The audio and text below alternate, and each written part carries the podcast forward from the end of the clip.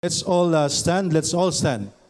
At tayo po'y uh, magpapatuloy na po sa atin pong uh, pag-aaral. Ngayong gabi, pag-aaral po ng salita ng Panginoon at ang lagi nating panalangin naway maging bukas ang puso at isipan ng bawat isa. Amen? Mga nandito sa bahay-sambahan at mga nasa tahanan, nawa po ay huwag tayong talunin ng kaaway. Kung mawala man po kayo sa room ay uh, nawa ay dahil lang sa signal, hindi ho dahil sa sarili. Eh, kagaya nga po ng sinabi kanina, kaaway ang sarili. Kaaway po natin sarili at hindi po yan galing sa Diyos. Kaya mga kaibigan, huwag kayong magpatalo sa kaaway. Huwag kayong lumabas ng room, messenger room. Makinig po tayo hanggang sa huli. Amen? Makinig po tayo hanggang sa huli. At ipag-pray ho natin mga kapatiran. Pray without ceasing ho para sa atin pong gawain ngayong gabi. Andyan din po ang atin pong pag-aaralan. Panimula po natin. Buksan po sa First Thessalonians five. Paalala, ilang beses na, nandyan lang po yan sa salita po ng Diyos. Gamitin po natin ang salita po ng Panginoon para sa paalala po sa atin. Ang paalala po ng isang tao, kadalasan ay paulit-ulit. Di po ba? Paulit-ulit ho na ipinapaalalahanan ng tao. Gayon din ho ang salita ng Diyos at gayon din ho ang lingkod ng Diyos. Paulit-ulit tayong paalalahanan ng salita ng Diyos. First Thessalonians chapter five verses sixteen to eighteen, babasahin po natin ng sabay-sabay. one sixteen to eighteen po, basahin po natin ng sabay-sabay. Ready, read. Rejoice evermore, pray without ceasing, in everything give thanks, for this is the will of God in Christ Jesus concerning you. Tayo po'y saglit pong manalangin. Dakilang Diyos na nasa langit, maraming salamat po sa gabing ito. Maraming salamat sa pagkakataon na kami po'y nandito, Panginoon. Sa inyo pong pag-iingat sa mga kapatiran na nandito sa bahay-sambahan. Puno po ang bahay-sambahan, Panginoon. Ng mga kapatiran na nandito, handa pong uh, makisa, Panginoon, at uh, sumamba sa inyo, Panginoon. Gayon din ho sa messenger room. Maraming salamat, Panginoon, sa ganitong pagkakataon na maihayag ang iyong kabutihan, ang iyong pag-ibig, Panginoon. At nawa ang bawat isa na nandito sa halip na mabawasan ay madagdagan pa po, because ako po kami naniniwala, Panginoon, na hindi lamang ito ang numero ng mga pinadalhan po ng link ng inyong mga anak. Panginoon, kayo po ang bahala, kayo ang kumausap sa bawat isa na nasendan po ng link naway makasama po namin dito. Maraming maraming salamat naway hindi na mabawasan itong nandito, naway madagdagan pa, Panginoon. Kayo po ang kumilos, Panginoon, sa bawat isa nandito po sa bahay-sambahan at mga nasa tahanan, Panginoon. Kayo magbukas ng puso't isipan, makapakinig ng iyong salita, Panginoon, at kayo ang kumausap sa kanila, Panginoon, sa bawat isa. Maging tama po ang aming puso't isipan, ang aming pagtanggap sa inyong salita. Ang iyong lingkod, bigyan niyo pong lagi, Panginoon, ng uh, wisdom na galing lang sa inyo. Wala po akong mai, mai, maihahayag, Panginoon, kung hindi galing sa inyo lamang, Panginoon. Wala po akong kakayanan, wala akong talino na gagamitin ho para maghayag, because ang ihahayag po, Panginoon, ay manggagaling sa inyo. Maraming maraming salamat, Panginoon. Gabayan niyo po kaming bawat isa. Pinupuri ka po namin, pinapasalamatan, inihiling namin ang lahat ng amin pong mga panalangin sa pangalan ni Jesus na aming Panginoon at tagapagligtas. Amen. Amen. Purihin po ang Panginoon. Tayo po'y makakaupo na. Mga nasa tahanan po, naway, uh, nandyan po tayo. Yan, nadagdagan ng isa, forty na. Naway wag na pong mabawasan at naway parami po ng parami. Hindi ho para, hindi ho para sa kung ano pa man, no, na maraming makapanood. Hindi ho para sumikat po itong nandito sa harap. Wala po ito, walang kwenta pong tao ito. Kung ako ang titingnan po ninyo. Pero dahil po ako'y iniligtas ng Diyos, ako po'y ginagamit ng Panginoon. Kaya ang Panginoon po ang pakinggan ho natin. Kahit po, uh, kahit po tanggalin nyo yung aking itsura po dyan, tanggalin nyo yung mukha ko, pakinggan nyo na lang po ang... Uh, Ang uh, salita po ng Panginoon, hindi rin po ito galing sa akin, kundi ginagamit po ako ng Panginoon para sa paghahayag ng kanyang salita. Rejoice evermore. Okay? Mag, tayo po'y magpaka, anong sabi dyan? Rejoice. Maging magalak. Di po ba? Sinong may, uh, may life verse nito? Yan. Yung nagsalita kanina. Si Brother Romel, yan po ang kanyang life verse, because sa buhay niya, kailangan niyang magalak anumang sitwasyon ng kanyang kinakaharap. Amen? Siya po'y mag-isa, isang mananampalataya sa, sa kanyang buong pamilya. Siya lang ang nananampalataya. But ang kanyang life verse, rejoice evermore. Kahit siya ay bugbog sarado na, dati siya'y nambubugbog ng asawa, ng anak, ngayon siyang binubugbog. Rejoice evermore pa rin. Sa sanlibutan, sabihin, nasisiraan ka na ng ulo. Sa sanlibutan yun. Pero sa salita ng Diyos, sa Panginoon, kahit anong gawin sa iyo ng tao, rejoice evermore. Mag tayo magalak, kahit ano pa po yung atin pong nararanasan. Magpapatuloy po tayo. Kaya nga po, pray without ceasing. Mananalangin po tayo ng walang umpay. Walang patid, hindi lang tuwing Wednesday. Okay, hindi lang every Wednesday ka nagpipray. Mga kaibigan, kahit tayo po'y nasaan, na kahit nasa mga tahanan po tayo, focus, huwag kayong magpadistract. Sayang po ang uh, salita ng Panginoon. Focus. Kahit anong kinakaharapan natin, kahit nasan pa tayo, manalangin tayo ng walang umpay. Nararanasan niyo po ba yung kahit may ginagawa ka, bigla kang nagmakakapag-pray? Dahil may binigay sa iyo ang Panginoon. May pinaano sa iyo ang Panginoon. Bigla mo na lang nabanggit, Lord, bahala ka na po sa Kanya, ano bang Kanyang sitwasyon. Madalas ko po yung na, na, na, nararanasan. At ako po bilang lingkod ng Diyos, yan po ang trabaho ko. Sabi ko nga po sa aking, aking pamilya, akala niyo wala akong ginagawa. Pero yung utak ko, yung puso ko, tuloy-tuloy sa pananalangin yan. Kahit anong ginagawa ko, kahit pag naalala ko yung isang uh, asawa ng isang kapatiran, lahat na, dala. Panginoon, bahala ka na sa Kanya. Kayo ang kumilo sa Kanya. Hindi, hindi namin siya kayang baguhin. Hindi namin siya kayang iligtas. Kaya biyaya ho ng Panginoon. Hindi ho ako kundi ang Panginoon. Pray without ceasing. Wag ho tayong huminto sa pananalangin. Amen? And everything, give thanks. Magbigay po tayo ng pasasalamat sa Panginoon. Sabi ba ay tuwing masaya ka lang? Ang sabi ba tuwing nalulungkot ka lang? Ang sabi ng Diyos, in everything. Sa lahat, magpasalamat ka. Bakit? For this is the will of God in Christ Jesus concerning you. So ngayong gabi po mga kaibigan, tingnan ho natin ang tatlong uh, example. Example lang ho.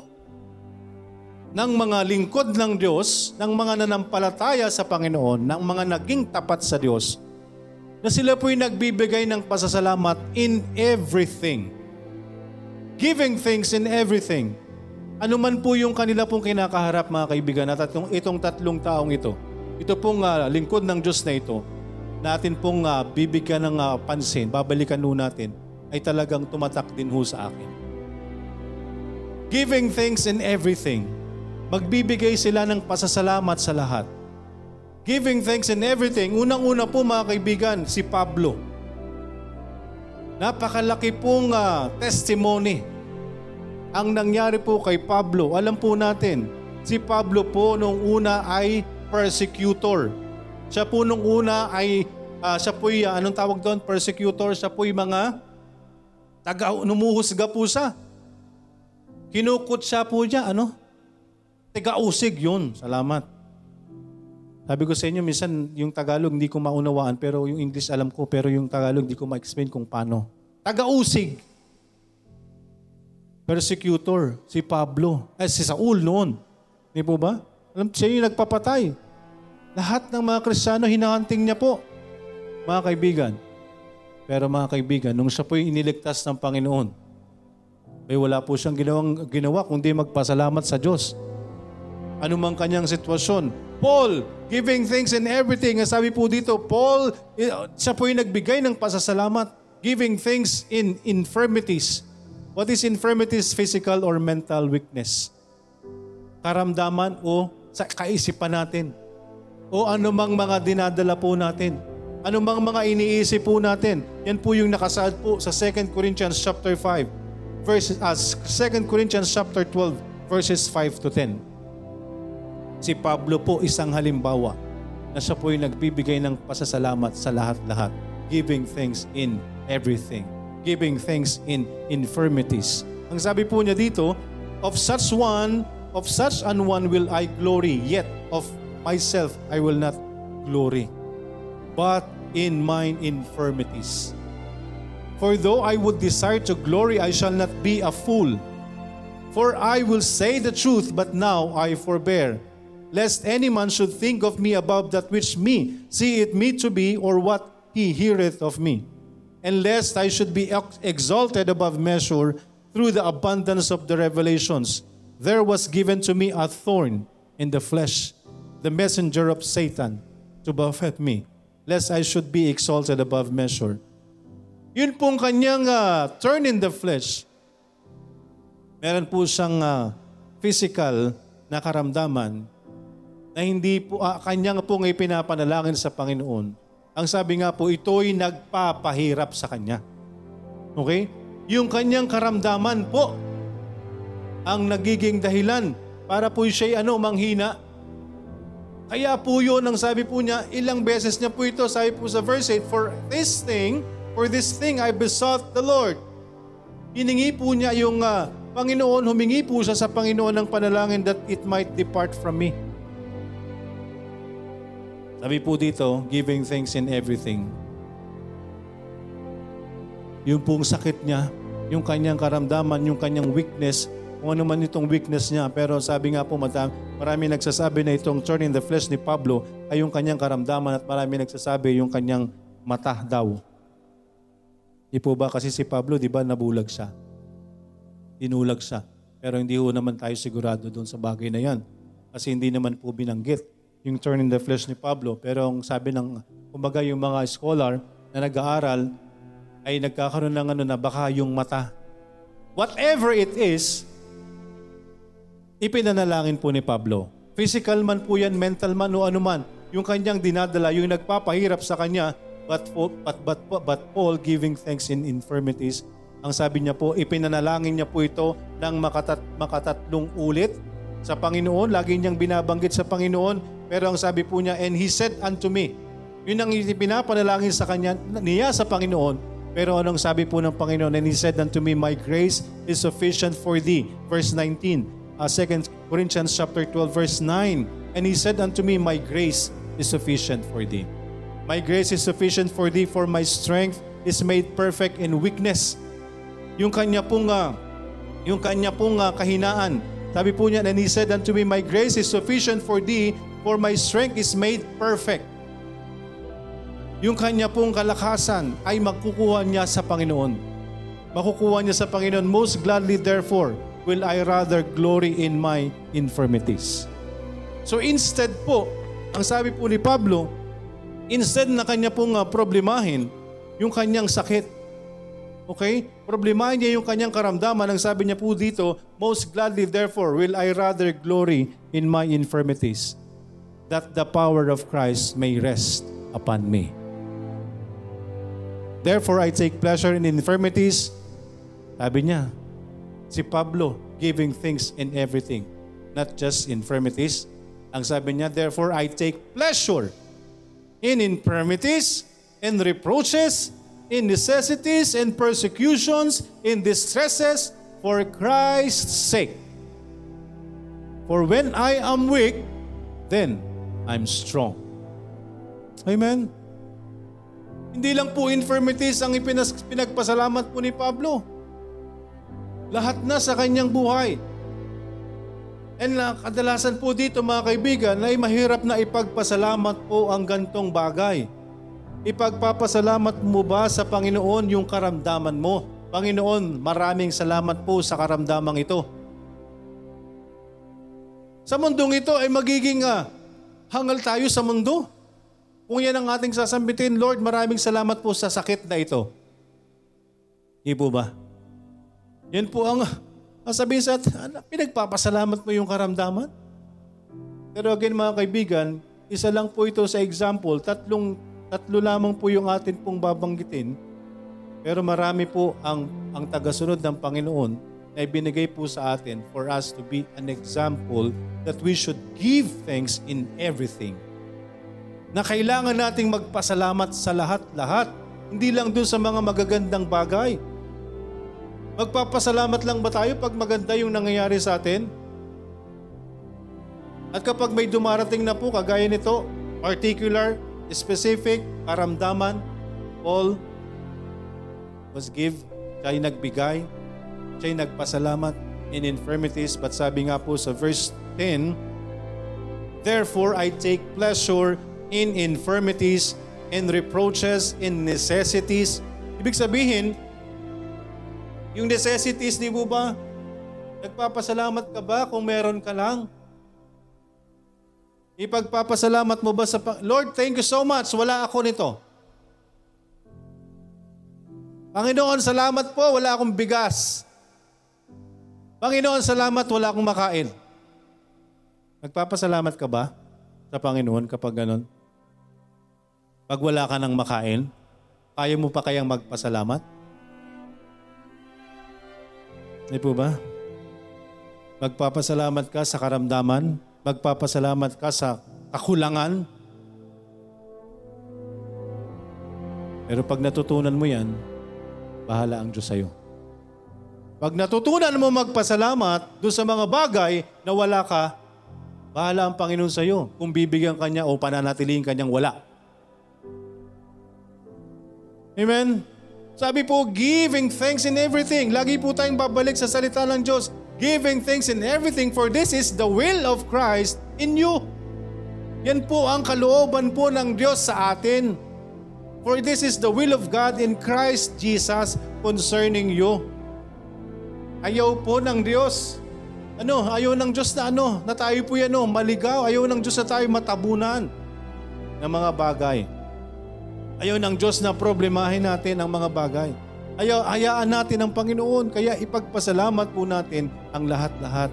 Unang example po, si Pablo. Pablo, giving thanks in infirmities o sa lahat ng bagay, Pablo, ay, nagbigay siya ng pasasalamat. Sabi niya, therefore, I take pleasure in infirmities, in reproaches, in necessities, in persecutions.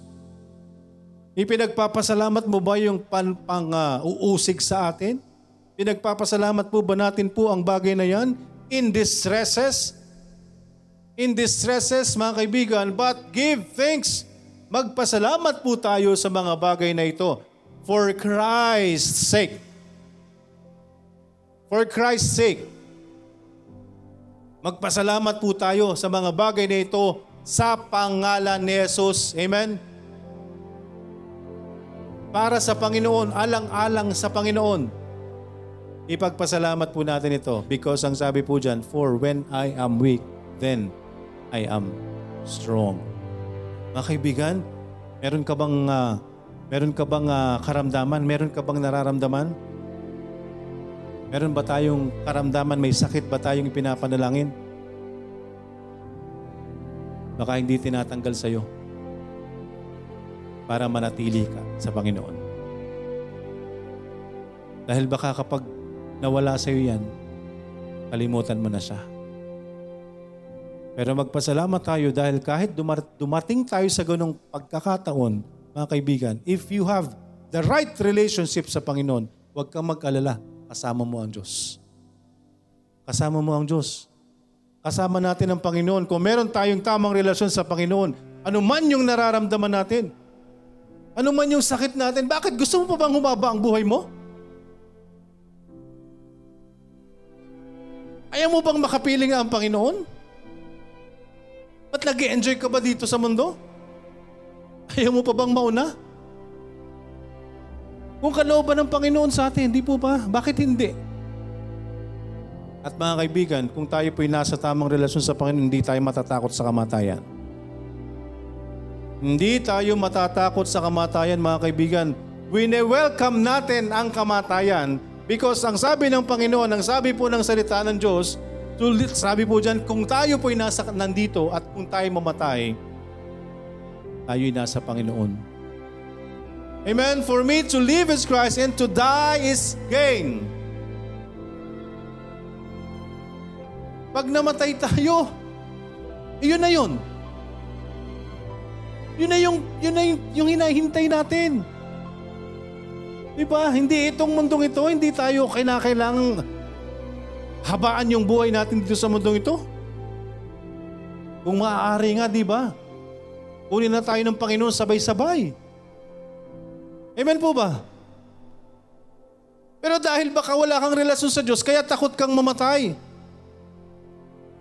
Mga kaibigan, kung may relasyon ka sa Panginoon, wala kang takot sa kamatayan. Dahil sa kamatayan, doon tayo magkikita-kita ng Panginoon. If you have the relationship. Pero kung wala, ikatatakot talaga yan ng tao. Dahil ang kamatayan sa isang tao, kung wala siyang tamang relasyon sa Diyos, impyerno ang uuwian niya. Pero ang taong may relasyon sa Panginoon, kapag siya'y namatay, iuuwi siya ng Panginoon sa langit. Kaya hindi tayo takot mamatay. Si Pablo po, mga kaibigan, wala po siyang ipinag, wala po siyang ginawa kundi ipagpasalamat sa Panginoon ang lahat. Ipagpasalamat sa Diyos ang lahat, anumang kanyang nararanasan. Amen?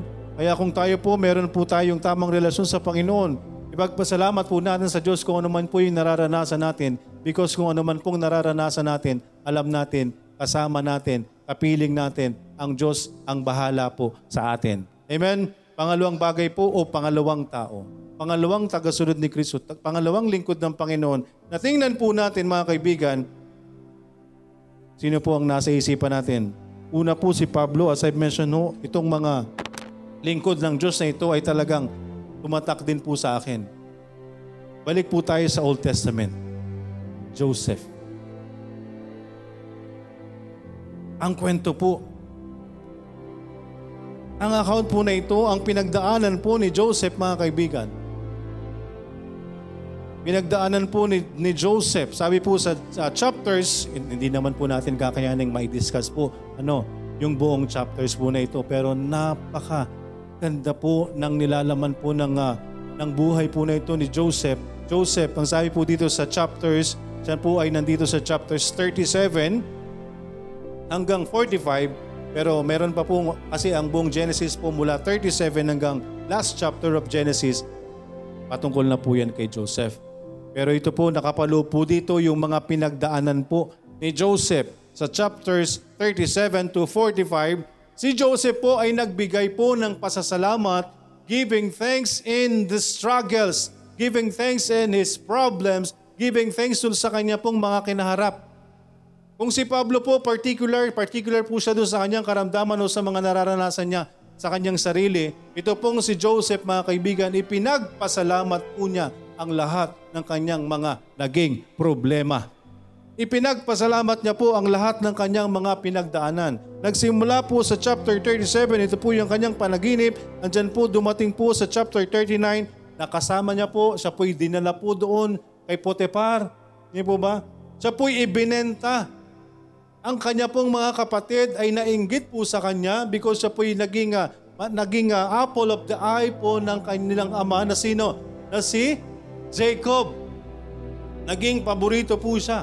At dahil po doon, siya po'y kinainggitan ng kanyang mga kapatid, siya po'y itinapon po sa balon. Itinapon po siya sa balon, hindi lamang po yun. Gusto po nila to get rid of him totally. Bago nangyari yun, pinag, pinag-usapan siyang patayin. Naranasan mo na bang pag-usapan ka ng kapatid mo para patayin ka? Pero dahil nat- natakot, wag na lang patayin, inihulog na lang sa balon, ang sabi ng panganay. At pagbalik natin, saka natin sakunin ulit. At pagbalik po ng panganay, sino yung panganay ng kapatid ni Joseph? Sino? Si Ruben!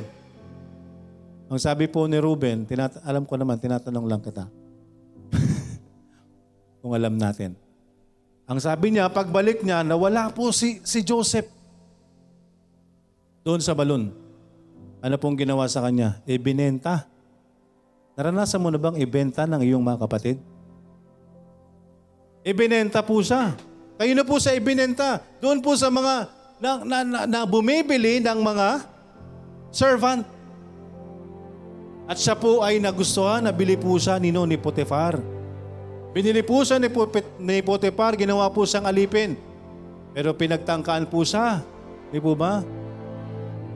Nang masama nung asawa. At dahil hindi pumayag si Joseph, binaliktad ng pangyayari. Si Joseph daw ang tumukso sa kanya. Ang nangyari, pinakulong po ni Potiphar. Napunta po sa kulungan. Naranasan mo na bang makulong? Yung nasa kulungan, ang sabi nung kanyang kasamaan doon, dahil po siya'y nakakitaan ng ibang uh, ng ibang kaugal ng ibang pag-uugali, siya po'y ginawang ano? Ginawa po siyang katiwala doon. Nung sa warden ba 'yon? Ginawa siyang katiwala doon dahil nakakitaan siya ng ibang uh, ng kanyang ibang uh, kaugalian. Dahil sabi sa kanya, nagdarasal ka pa rin? Ang tagal mo narito sa kulungan? Nagdarasal ka pa rin? Nang isang araw po may dumating na dalawang uh, ipinakulong ng, uh, ng Pharaoh. Dahil lamang po sa ano, na-offend lang ang Pharaoh? Hindi ko alam kung ba't na-offend. Di siguro baker and cupsbearer. Tama ba? Yung kanyang dalawang alipin, yung kanyang dalawang servant, isang uh, cup, uh, cupsbearer at isang uh, baker. Siguro hindi masarap yung tinapay. O baka, nasun- baka sunog yung tinapay. Wala pong, ano lang po yan. Dagdag ko na, hindi yan totoo. Wala pong sinabing ganyan. O kaya naman yung uh, sinerve na, na wine, eh, mapait. Di ba? O kaya may langaw. Hindi ko po alam. Basta na-offend po doon sa dalawang servant ng, ng Pharaoh, yung cupbearer and uh, baker. Nakasama ni Joseph. Ay nalaginip. Isang araw nalaginip. Ang, uh, si Joseph po ay binayaan ng Panginoon to interpret dreams. Sinabi niya dun sa dalawa, ito yung kanyang, kanilang panaginip. Hindi ko na ma-elaborate. Pero sabi niya sa interpretation ng panaginip po niya, in three days, after three days, kayo ay kukunin ulit. Sabi dun sa cupbearer, kukunin, kukunin ka ulit at ibabalik ka sa trabaho. Sabi nung isa naman, ay ganun din yung sa akin ba? Sabi ni Joseph, magkaiba kayo. Kukunin ka rin, pero hindi para ibalik sa Pharaoh, kundi para patayin. At nangyari po yan. Nangyari po yan. Ibinalik po yung cupbearer doon. Sabi niya, huwag mo akong kalilimutan. Sabi ni Joseph, doon sa cupbearer, alalahanin mo ako kapag nandun ka na. Sabihin mo doon sa Pharaoh na wala akong kasalanan. Pero ni minsan po, hindi po siya nag-question sa Panginoon. Ang sabi ng warden, ang tagal mo na dito. Nagnanalangin ka pa rin sa Diyos. Dahil yun po ang ginagawa ni Joseph. Nananalangin po siya sa Panginoon kahit ano pong nangyayari sa kanya. Joseph, siya po'y nagbibigay ng pasasalamat sa Panginoon, giving thanks in, in everything. Nagbibigay po siya ng pasasalamat po sa Panginoon. Tapos, ang tagal na po ng pangyayari, hindi na po siya naalala. Biglang isang araw, dumating po doon na naginip yung Pharaoh. Naalala nung cupbearer, may kakilala ako sa kulungan. May kakilala nga pala ako sa kulungan, marunong mag-interpret ng dreams. Ipatawag. Lumapit po si Joseph sa harapan ng Pharaoh at kanya pong na-explain ang panaginip ng Pharaoh.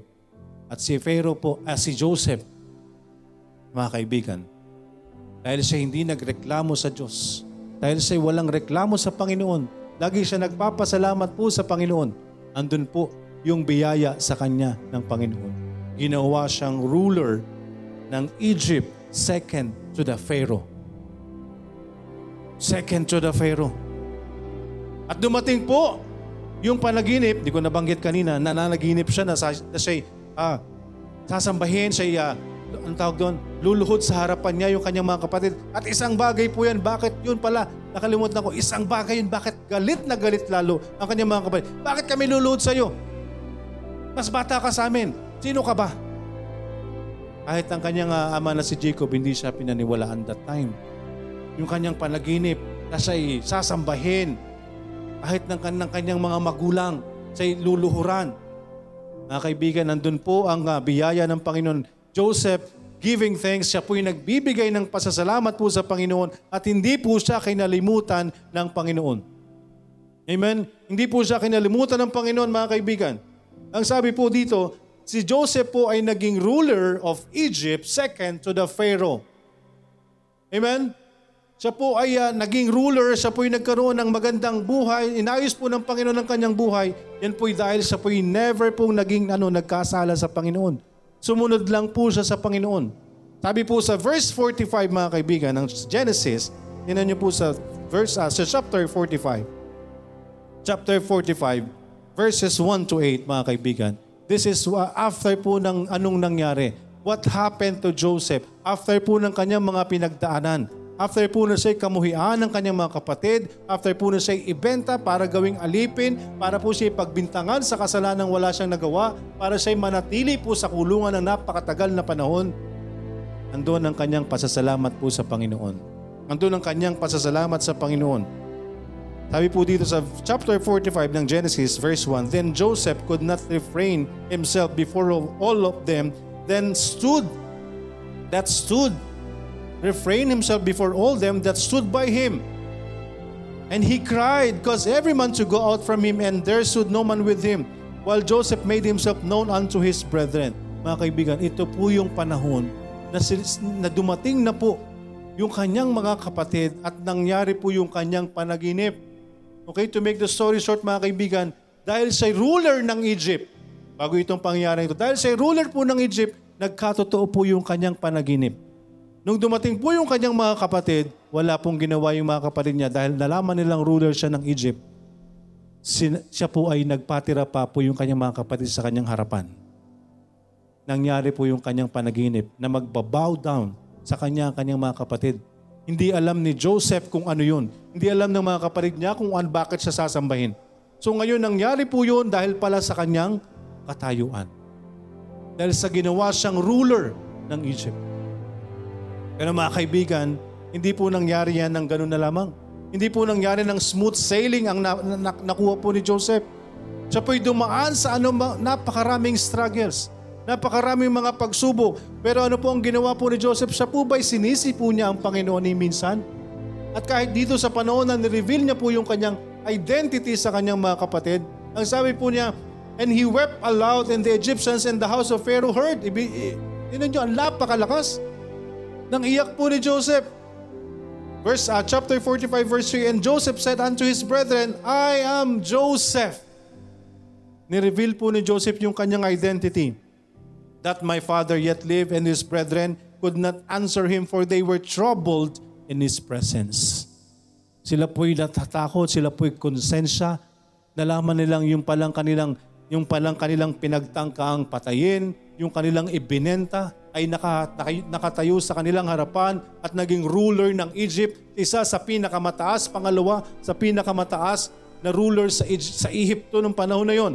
And Joseph said unto his brethren, Come near to me, I pray you. And they came near, and he said, I am Joseph your brother, whom ye sold into Egypt. Now therefore, be not grieved, nor angry with yourselves, that ye sold me hither, for God did send me before you to preserve life. Amen? Mga kaibigan, hindi niya nakita yung pinagdaanan niya. Hindi niya nakita na siya ibinenta ng kanyang mga kapatid. Hindi niya sinabi na, kayo ang may kasalanan, ba't ako nagkag... Hindi po mga kaibigan. Alam po ni Joseph from, from the very start na may plano ang Diyos sa kanya, kaya never siyang nagreklamo. Never siyang tumalikod sa Panginoon kahit anong mga struggles yung kanyang nararanasan. Nagpasalamat sa sa Diyos sa lahat ng bagay. Ang sabi niya dito, For God did send me before, before you to preserve life. Amen? Akala pa ba natin sa Egyptian lang yung gustong i-preserve ng Panginoon? Nung panahon po ng famine mga kaibigan, hindi lang po sa Egypt nagkaroon ng taggutom. Kaya nga po kahit po sila malayo sa Egypt, sila po ay nagpunta para bumili ng trigo sa kanila.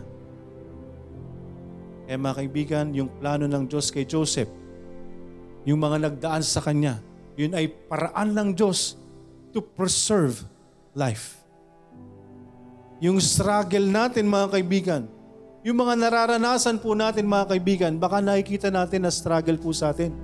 Baka hindi na natin pinagpapasalamat. Panginoon, salamat po, may sakit po ako. Panginoon, salamat po, may sakit po ang nanay ko. Panginoon, salamat, wala akong pera. Panginoon, salamat po sa ganito. Baka yung mga negative na bagay sa atin, negative ang tingin po natin. But mga kaibigan, giving things and everything. Magbigay tayo ng pasasalamat sa lahat-lahat. Because hindi natin alam kung ano ang plano ng Diyos sa atin. Hindi natin masasabi kung ano ang plano sa atin ng Panginoon. Kung anak ka ng Diyos, kapatid, hindi mo kailangan pagdudahan ng nangyayari sa iyo. Ipagbigay mo yan sa Diyos lahat. Ibigay mo yan sa Diyos lahat. Ang nangyayari sa atin, ibigay natin lahat sa Panginoon. Give thanks in everything.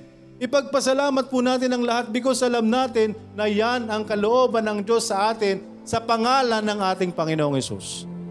Sa pangalan ng ating Panginoong Hesus. And lastly, mga kapatid. Ito po, basahin pa natin, yung kay Joseph. For these two years hath the famine been in the land, and yet there are five years, in that which there shall neither be earing nor harvest. And God sent me before you to preserve you of posterity in the earth, and to save your lives by a great deliverance. So now it was not you that sent me hither. Kung bakit ako nandito, hindi dahil sa binenta niyo ako. Kung bakit ako nandito, hindi dahil galit kayo sa akin. Dahil ginawa niyo yung mga bagay sa akin, dahil yon ang plano ng Diyos. Itinapon niyo ako sa balon, ibinenta niyo ako, dahil yon ang paraan ng Diyos para makarating ako dito. Dahil ginagamitin ako ng Diyos. Kaya huwag kayong mag-alala, huwag kayong magalit sa, huwag kayong, huwag niyong sisihin ang inyong sarili. Sabi po dito, but God, and He hath made me a father to Pharaoh and Lord of all his house and the ruler throughout all the land of Egypt. Kaya mga kaibigan, ang sabi po, huwag niyong sisihin ang inyong sarili, hindi kayo ang may gawa ng nangyari sa akin, ang Panginoon. Hindi kayo ang gumawa sa akin ito, ang Panginoon. Giving thanks in everything. Magbigay tayo ng pasasalamat sa anumang nangyayari sa buhay po natin. Kahit hindi, kahit hindi na natin kayang magpasalamat. Pero that's the time na kailangan natin magpasalamat, lalo't higit sa Panginoon, sa mga nangyayari sa buhay natin. Dahil kung anak tayo ng Diyos, alam natin na ang nangyayari sa atin, lahat yan ay plano ng Panginoon. Amen? Panghuli mga kaibigan. Again, giving thanks, si Pablo, nagbigay po siya ng pasasalamat, giving thanks in infirmities o yung kanyang physical or anumang mental or weakness. Sa, nagbigay siya ng pasasalamat. Siya'y nagbigay ng pasasalamat in infirmities, in reproaches, necessities, persecution, distresses, and everything. And Joseph, giving thanks, siya'y nagbigay ng pasasalamat sa lahat ng mga nangyayari sa kanyang buhay. Sa, sa mga lahat ng kanyang mga struggles, mga kaibigan. And lastly, giving thanks in losing everything. Amen. Alam na alam nyo, di ba? Job. Si Job po ay nagbigay ng pasasalamat even he lose everything. Nawala po sa kanyang lahat. Balikan natin mga kaibigan. Job chapter forty-two. I'm sorry. Job chapter one. Sabi po dito mga kaibigan, hindi na po natin mabasa po lahat mga kaibigan. Pero si Job po mga kaibigan, siya po ay pinahintulutan ng Diyos na subukin po siya. Pinahintulutan po siya ng Panginoon. Mga kaibigan, ang sabi po dyan, siya po ay nawala pong lahat sa kanya. Napaka, sabi po dito sa verse twelve, and the Lord said unto Satan, behold, all that he hath is in thy power. Pinahintulutan po ng Panginoon. Again mga kaibigan, kung tayo po'y sinusubok ng Panginoon, pinapahintulutan po ng Panginoon. Ano man mga pagsubok po sa atin? Because alam po ng Diyos, kung tayo'y kanyang anak, hindi tayo bibitaw sa kanya. Kahit po mawala ang lahat sa atin. Naranasan mo daw ang mawala ng lahat-lahat sa iyo? Naranasan na ba nating mawala ang lahat-lahat sa atin? Sabi po dyan, and the Lord said unto Satan, behold, all that he hath is in thy power, only upon himself put not forth thine hand. So Satan went forth from the presence of the Lord. And there was a day when his sons and daughters were eating and drinking. Her sons and daughter were eating eating and drinking wine in their eldest brothers. And there came a messenger unto Job and said, the oxen were, were plowing and the asses feeding beside them. And the Sabaeans fell upon them and took them away. Mga kaibigan, nawala po yung kanyang lahat ng mga oxen. Nawala po yung kanyang lahat ng mga ari-arian. His Sabaeans fell upon them and took them away. Yung kanyang ari-arian, yung kanyang ox, while he was yet speaking. Sunod-sunod po mga kaibigan, nangyari po ito kay, kay, uh, kay Job, isang araw lang. Hindi pa nagtatapos yung isang messenger, sabi po, while he was yet speaking, there came also another and said, the fire of God is falling from heaven and hath burned up the sheep and the servants and consumed them, and I only am escaped alone to tell thee. Pinahihintulutan talaga ng Panginoon, di po ba may gagamitin po ang Diyos para iparating po ang kanyang mensahe. While he was yet speaking, another, pangatlo, came also another and said, Chaldeans made out three bands and fell upon the camels. Again, oxen, sheep, and then camels have carried them away. Pangatlo, and yet slain the servants with the edge of the sword. Hindi lang nasiyahan. Hindi lang yung mga hayop na kinuha, hindi lang oxen, hindi lang sheep, hindi lang Hindi lang camels, pati yung mga tauhan niya pinagpapatay. While he was yet speaking, ang apat, came also another said, mga kaibigan, okay nang mawala sa ating lahat. Di po ba? Mawalan tayo ng bahay, mawala ang ari-arian po natin. Nangyari po ito, all at once, sa isang beses lang, sa isang araw lang, nawala ang kanyang lahat ng ari-arian. Mga kaibigan, when you see ari-arian noon, mga hayop lang po yan, ulupain.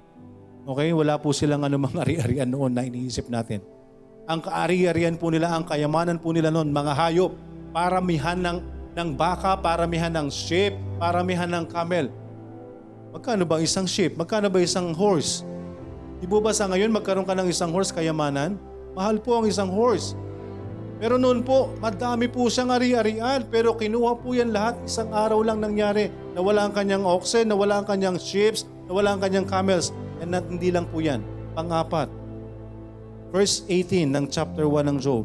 While he was yet speaking, there came also another and said, thy sons and daughters were eating and drinking wine in their eldest brother's house, and behold, there came a great wind from the wilderness and smote the four corners of the house, and it fell upon the young men, and they are all dead.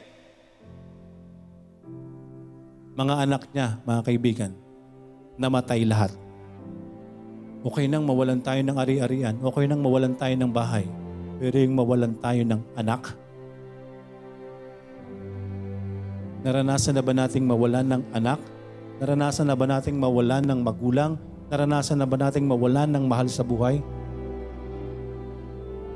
Pero ito po, isang beses lang nangyari, nawala kay Job lahat. Nawala kay Job lahat. Hindi pa tumigil po ang pagsubok po sa kanya. Ano pong sabi ng kaaway? Hindi naman siya apektado eh. Hindi naman siya yung nahihirapan eh. Anong sabi po? Nagkaroon po si Job ng matinding karamdaman. Nagkaroon po siya ng pigsa. Naranasan mo na bang magkapigsa? Sabi mo naman, Pastor, ang babaw naman. Pigsa lang. Pwede namang ilang araw lang, matiris na yan, di ba? Mawala na. Ah, hindi ho sa isang bandalan ng katawan. Nagkapigsa po si Job sa buong katawan. Mula ulo hanggang talampakan. Naranasan mo naman magkapigsa sa puwet? Nakakaupo ba, ka ng, na, nakakaupo ba tayo ng maayos?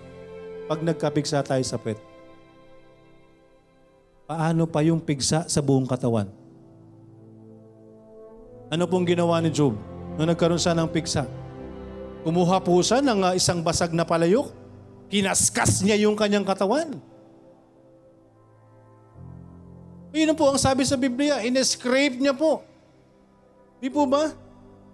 Sabi po niya, in-scrape niya po yan. And sa verse eight po, chapter two verse eight, and he took him a potsherd to scrape himself with hull, and he sat down among the ashes. Naupo siya sa ano, sa mga abo. Ano pong sabi po sa kanya? Itong kanyang asawa. Then said his wife unto him, dost thou still retain thy integrity? Curse God and die. Bira. Magpupuri ka pa rin sa Panginoon na wala ng lahat sa atin. Pati ngayon, sarili mo na. Magpupuri ka pa rin sa Panginoon. Sumpain mo na ang Diyos mo at mamatay ka na. Galing nung asawa, no? Napaka Napakalaking encouragement. Napaka-suportado. Suporta, anong tawag doon? Supported. Ano? Supportive. Suportadong suportado si Job. Sumpain mo ang Diyos mo, mamatay ka na. Hindi po ba? Naranasan na ba nating mawalan yung lahat sa atin? Job, give thanks in everything, even losing everything. Nagpasalamat pa rin po si Job, mga kaibigan. Ano pong sabi po ni Job? Sa verse ten, but he said unto her, thou speakest as one of the foolish women speaketh. What shall we receive good at the hand of God, and shall we not receive evil? Tatanggap lang po ba tayo ng maaayos sa buhay natin? Tatanggapin lang po ba natin sa buhay? Pagpapasalamat lang po ba natin sa buhay yung magagandang nangyayari sa atin? At kapag may nangyari pong hindi maganda sa buhay natin, sisisihin na natin ang Diyos? Kukwestiyon na natin ang Panginoon sa nangyayari sa buhay natin? Naranasan mo na bang mawala ang lahat sa'yo? Naranasan na ba nating mawala ang lahat sa ating buhay? Baka sakit lang ito. Baka problema lang ito. How about losing everything? Can you give thanks? Pero ito po ang ginawa ni Job. Kahit nawala nang sa kanyang lahat, at hindi lamang siya, pati siya apektado na. Pero dahil sa ginawa niya, mga kaibigan, but he said unto her, thou speakest as one of the foolish woman speaketh, what shall we receive good all that at the hand of God, shall we not receive evil? Mga kaibigan, dahil sa pagtanggap ni Job sa lahat-lahat, dahil sa pagpapasalamat ni Job sa lahat-lahat, even losing everything, mga kaibigan, nagpatuloy si Job sa pagpapasalamat. And because of that, sabi po dyan, in all this did not Job sin with his lips. Hindi ho nagkasala si Job dahil sa kanya. Dahil sa, sa nangyari sa kanya, kahit nangyari sa kanyang lahat, kahit mawala sa kanyang lahat, nagpasalamat pa rin siya sa Panginoon. Amen? Nagpasalamat pa rin siya sa Panginoon. At ano po ang nangyari kay Job, mga kaibigan? What happened to Job after this? Hindi po natapos ang Panginoon sa kanya. Job chapter forty-two. Mga kaibigan, alam natin ang nangyari sa kanya, nawalan siya ng lahat-lahat. Pero after that, mga kaibigan, ano pong sabi po dito sa salita ng Panginoon? So the Lord blessed, verse at Job forty-two verse twelve. So the Lord blessed the latter end of Job more than his beginning. Amen? Kung ano yung nawala po sa kanya nung umpisa, mga kaibigan, dahil nagpatuloy po siya sa Panginoon, hindi siya nagkasala sa Panginoon, kahit nawala na pong lahat sa kanya, ipinagpasalamat pa po niya ito, oh, kahit po nawalang sa kanya, giving things in, eh, giving things with even losing everything. Giving thanks and losing everything, kahit po naw- nawalang lahat sa kanya, nagpasalamat pa rin siya sa Panginoon. And because of that, hindi siya nagkasala sa Panginoon. Nawalang lahat ng ari-arian niya, nawalang lahat ng kanyang mga anak, pero hindi po siya nagkasala sa Panginoon dahil tinanggap niya ang lahat sa Panginoon. Hindi lang yung magaganda, kundi lahat ng nangyari sa kanya, tinanggap niya. Pinagpala po siya ng Panginoon. Kung ano yung kanyang simula, dinoble, mas marami po yung kanyang blessing nung nagpatuloy siya sa Panginoon. For he had fourteen thousand sheep, fourteen thousand sheep, and six thousand camels, and a thousand she-asses. He had also seven sons and three daughters. And he called the name of the first Jemima, and the name of the second Keziah, and the name of the third Keren-Hapu.